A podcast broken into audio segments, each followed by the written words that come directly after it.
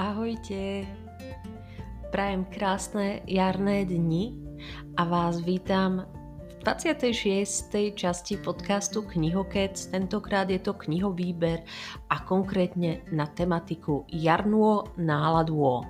Tentokrát to bude výber knižiek, ktoré mi nejakým spôsobom evokujú jar. Sú o rastlinkách, um, o nejakých bylinkách, kvetinách a napriek tomu, že to možno bude znieť ako botanicky, ale rozhodne to botanické nebude.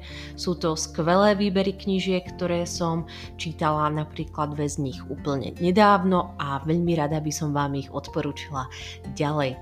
Dúfam, že sa máte aj vy dobre a že vám toto krajšie, jarnejšie počasie vyludzuje takisto trošku, aspoň o trošku väčší úsmev na tvári a ani vás už nebudem zdržovať a poďme teda rovno na to.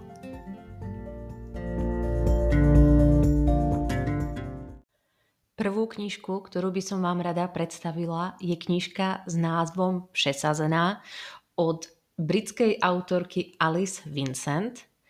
A táto knižka bola vydaná relatívne nedávno a zatiaľ a žiaľ iba v českom preklade. A čo sa týka českého prekladu, bola vydaná cez vydavateľstvo Host v roku 2020, takže minulý rok. A čo sa týka toho originálu, host sa dosť poponáhľal, pretože originál bol vydaný v roku 2020 takisto a ten originál má názov Roadbound. A čo sa týka ako tej celkovej tej knižky, nájdete tam nejakých 360 strán. Ja som ju čítala v elektronickej podobe vo forme e-pôžičky z našej knižnice, kde je možné práve vypožičiavať aj elektronické knižky, ale verím tomu, že určite aj tá fyzikálna podoba knižky musí byť nádherná, minimálne tá obálka, ktorá tam má nejaké monstery a nejaké rastliny, aj to tak nakreslené.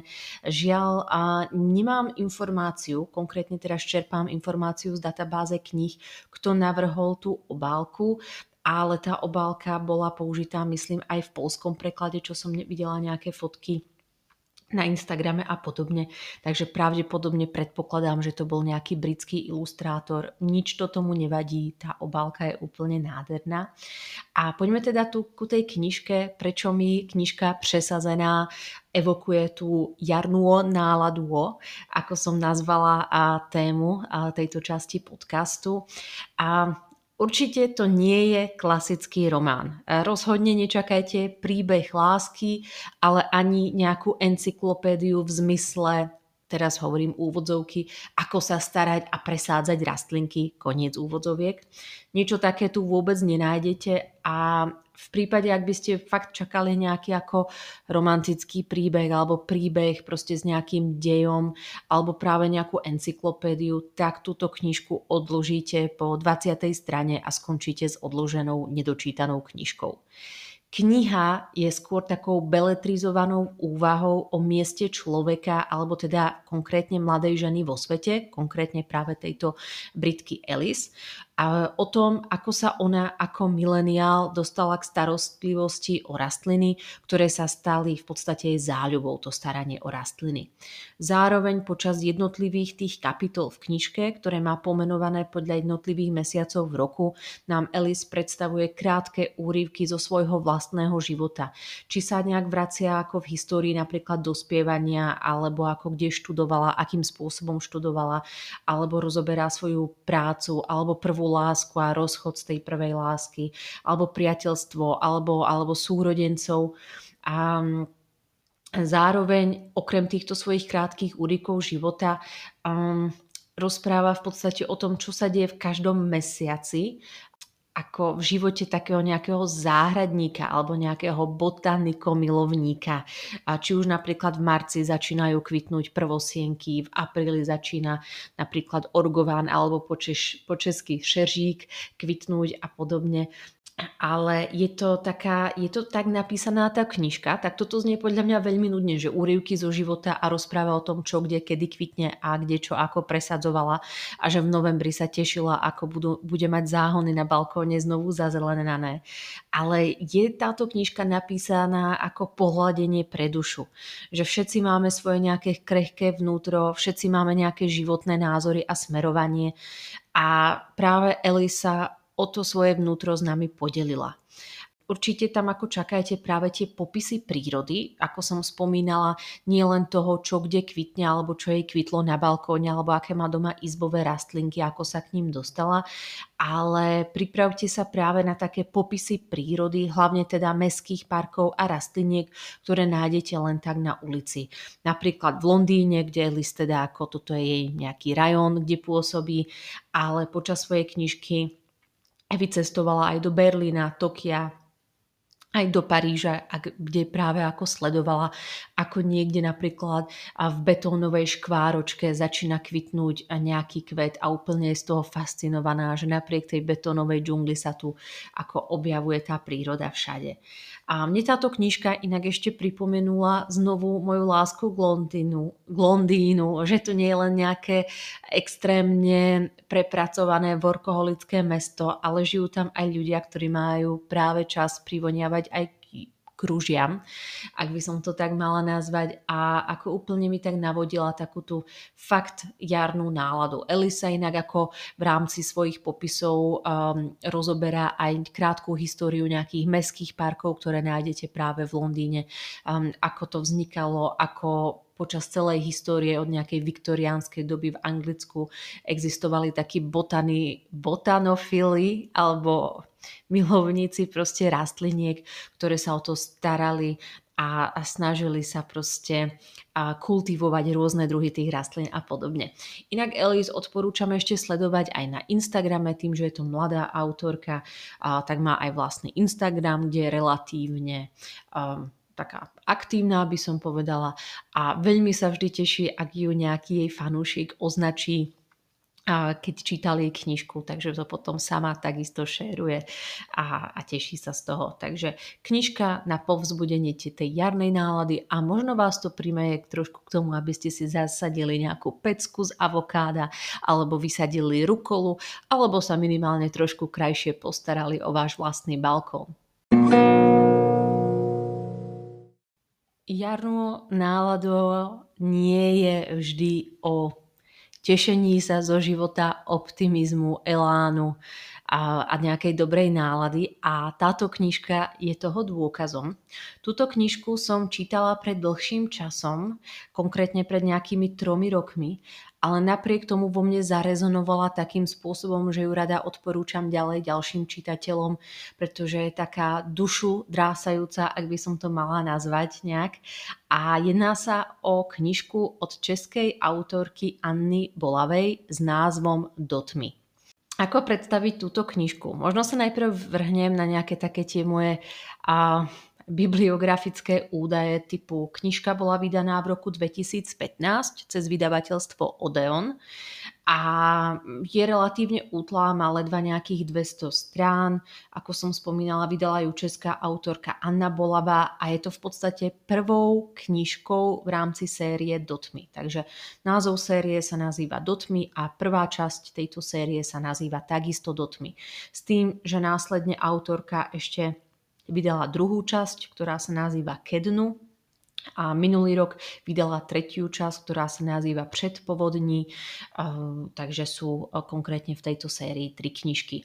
Opäť nádherná obálka, je taká šedá, na ktorej je v pozadí nejaká v podstate mm, život alebo cyklus kvetu púpavy. Ako je najprv naozaj iba také ako púpatko, potom sa postupne roztvára, až rozkvitáva, až vznikajú práve tie semienka, ktoré odvieva vietor. Je to také minimalistické, graficky pekne spracované.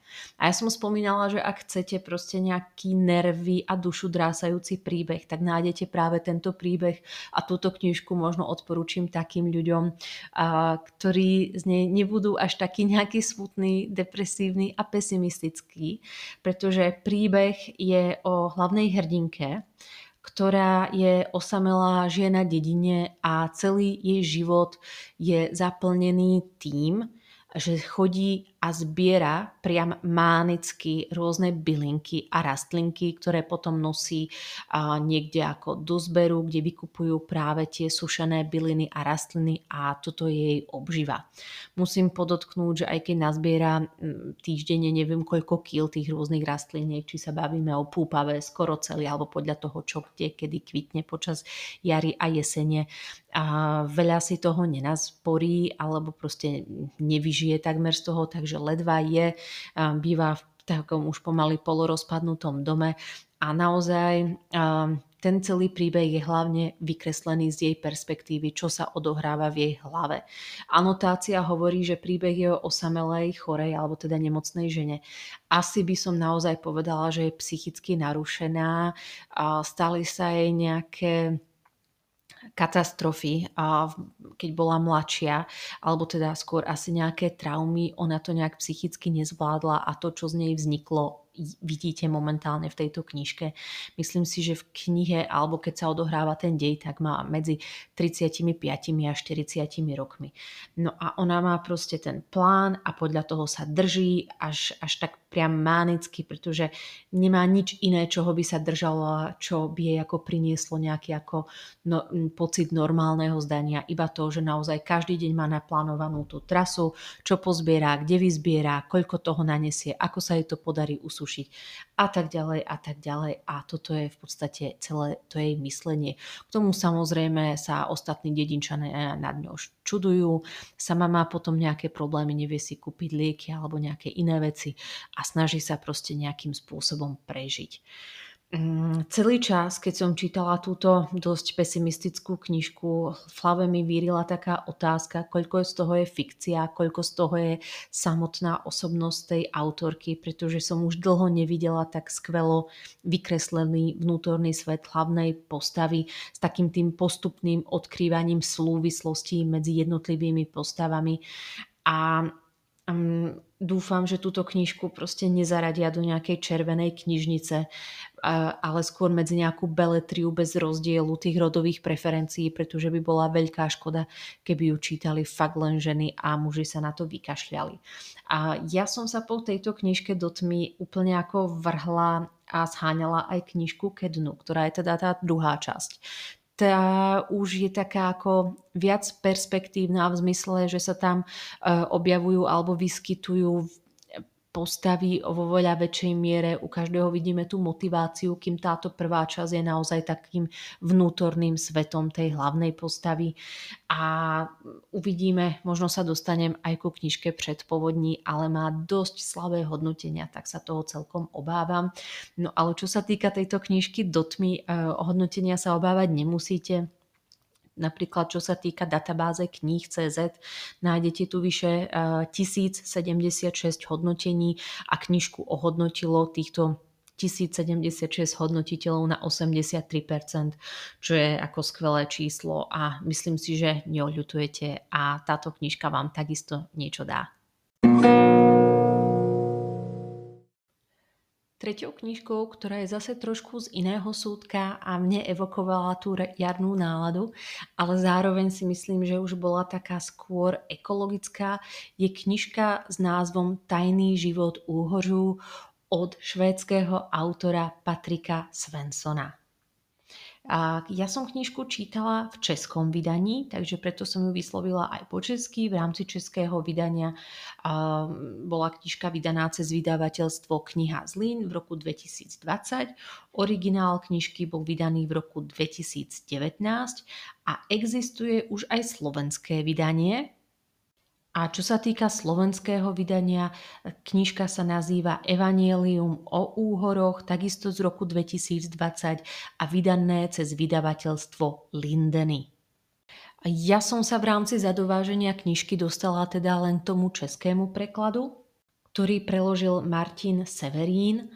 A opäť s nádhernou ilustráciou, tentokrát mám aj informáciu, ilustrá, za ilustráciu zodpovedá Teresa Basažová a um, tá ilustrácia je taká svetlomodrá, sú na ňom úhory, nejaké riasy, ale musím pochváliť aj to slovenské vydanie, to je tiež krásne, ako má proste nádherný ten obal, alebo teda tú obálku. A, takže minimálne, čo sa týka ako obalu, tak tým sa rozhodne pokocháte. No a čo sa týka samotnej tej knižky, ja som spomínala, že je skôr taká asi ekologická, by som nazvala.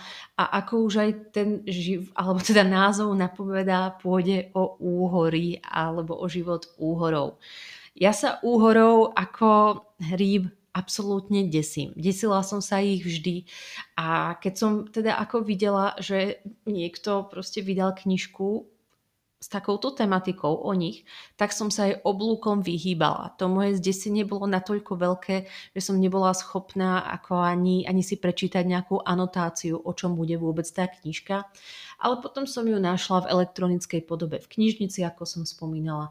A reku, že to skúsim, pretože väčšina recenzií je na túto knižku ako mimoriadne pozitívna a všetci ako recenzenti písali, že kniha bola na počudovanie fakt zaujímavá a hodnotná čo ma ako prvý, prvá vec, čo ma milo prekvapila a som za to rada a dávam preto ako dobrý bod pre autora Patrika Svensona je to, že v knihe okrem obálky neboli žiadne obrazové materiály, takže som nemusela pozerať na nejaké fotografie úhorov, ale skôr sa spoľahnúť na tú svoju nejakú fantáziu alebo predstavivosť a podľa autorovho popisu si celý ten úhorý životný cyklus predstaviť.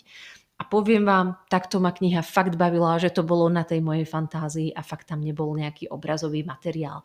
Je možné, že niekomu inému by to vadilo, že to potrebuje mať nejak ako mm, sprehľadnené práve aj nejakými ilustráciami alebo fotkami, ale v mojom prípade to bolo skôr teda k úžitku a nie na škodu.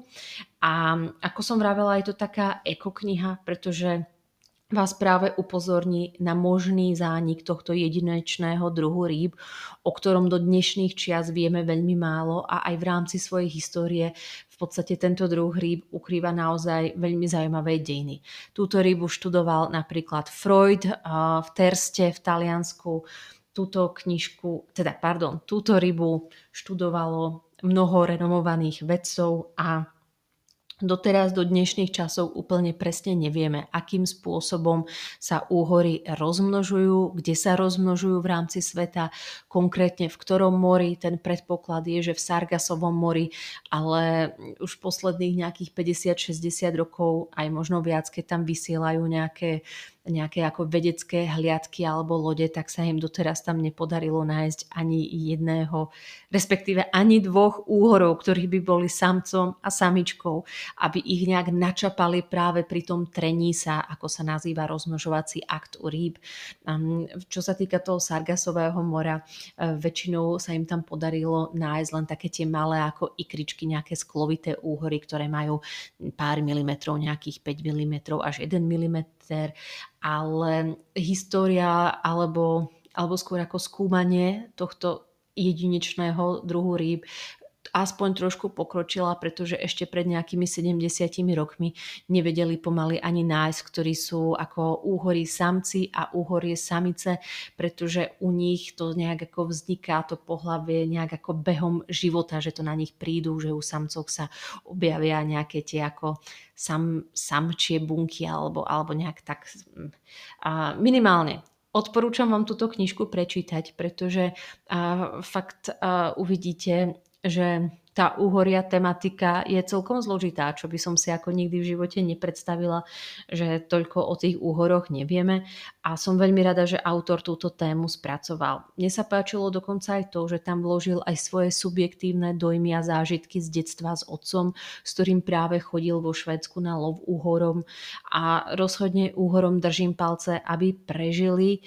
A pretože sú momentálne viac menej na pokraji vyhnutia a keď už mala táto kniha nejaký zmysel, tak minimálne vo mne ten autor našiel človeka, ktorý si uhorie meso do úst nikdy nevloží a ani som si ho nikdy nevložila. Takže e, ja som sa stala teraz takou pomyselnou ochranárkou úhorov, nebudem ich ďalej a nikdy som ich ako nejakým spôsobom nezneužívala v zmysle konzumácie a držím palce aj tým ochranárom, ktorí sa tomu aktívne venujú, aby sa im podarilo proste možný úhory zánik zvrhnúť a nejak opäť zvýšiť počty úhorov, či už v našich moriach, alebo v prípade, keď žijú v tých sladkých vodách. A ešte tu veľmi rýchlo spomeniem dve knižky, ktoré sa mi tematikou do tej jarnej nálady hodia. Ale už som ich rozoberala minulý rok v rámci prvej série môjho podcastu, konkrétne v 8. a v 9. časti. A jednou z tých knižiek je Tajný život stromov od nemeckého autora Petera Wohlebena. Peter Wohleben je v podstate taký lesník, ktorý žije niekde v Nemecku na okraji lesa a v rámci tejto knižky zasvetil svoje vedomosti vedomosti alebo teda rozšíril svoje vedomosti, ktoré nazbieral za tie roky aj pre nás, aby sme videli, že aj tie stromy sú živými organickými bytostiami a nakoľko ako dokážu komunikovať, ako fungujú práve, aby opäť rozšíril to povedomie tých čitateľov o tých stromoch a prečo ich chrániť a prečo sú lesy dôležité. Skvelá knižka, odporúčam vám plnými desiatimi. A tou druhou knižkou je knižka Včely od britskej autorky Lalín po Paulo, Lalín Pojo, asi Lalín Paulo. A túto knižku som vám takisto odporúčala v 8. alebo v 9. časti podcastu Knihokec. A tu zase je to taká knižka, ktorá je románová, alebo teda príbehová. A ako aj ten názov napovedá včely, pôjde o život včely. Konkrétne máme hlavnú postavu včely, ktorá sa narodí ako robotníčka, ale sa tak teda ako necíti a postupne prechádza jednotlivými úrovňami v rámci úla, chodí ako popel a my sa spoznávame s celým tým spoločenstvom včiel, akým spôsobom majú tú organizáciu, štruktúru, hierarchiu, čo sa smie, čo sa nesmie, čo konzumujú, aké môžu mať nejakých ako mm, nebezpečné a nejaké ako nepriateľské úsilia, typu keď sa tam napríklad dostane osa alebo človek, alebo práve napríklad um, tie rôzne postavy postreky na tých kvetoch, z ktorých ako včely umierajú a podobne. Podotýkam, tá knižka je síce ako románová včely, ale na začiatku jesene som mala možnosť ísť do jedného včelárstva na takú krátku exkurziu a bavila som sa s jedným včelárom a v podstate on mi všetko porozprával tak, ako fungujú tie včely, aký majú ten životný cyklus, presne tak ako Lalin Paulo a v tej svojej knižke. Takže v tom tom som sa tak utvrdila, že tá knižka nie sú žiadne blúdy, ale naozaj sa tomu aj tá autorka venovala. Možno je tá knižka taká, že neustále tú hlavnú predstaviteľku, tú včelu, trápia nejaké ako problémy, neustále proste nemá ani deň pokoja a kľudu alebo šťastia. Každý deň je nové nebezpečenstvo. Ťažko sa o tom číta a keď čítate už o nejakom ako 20 20. nejakej akcii, kde sa musela proste nejak vynájsť a prežiť, tak máte pocit, že je to too much, too much. Inak hlavná postava včely sa volá Flora, to som si tak spomenula, ale napriek tomu uh, tým, že tam bolo veľa akcie, nebol tam až tak čas na to prežívanie alebo vnútorné monológy, ale napriek tomu túto knižku ako fakt hodnotím pozitívne, pretože takou nenásilnou, veľmi príjemnou čitateľskou formou vám fakt sprostredkuje, ako to spoločenstvo včiel funguje a opäť prečo sú pre nás tieto hmyzie spoločenstva dôležité. Takže takisto veľké odporúčanie a v prípade, ak by ste mali chuť, kľudne si vypočujte ešte tie moje staré časti podcastu osmičku a deviatku, kde rozoberám tieto knižky oveľa obšírnejšie.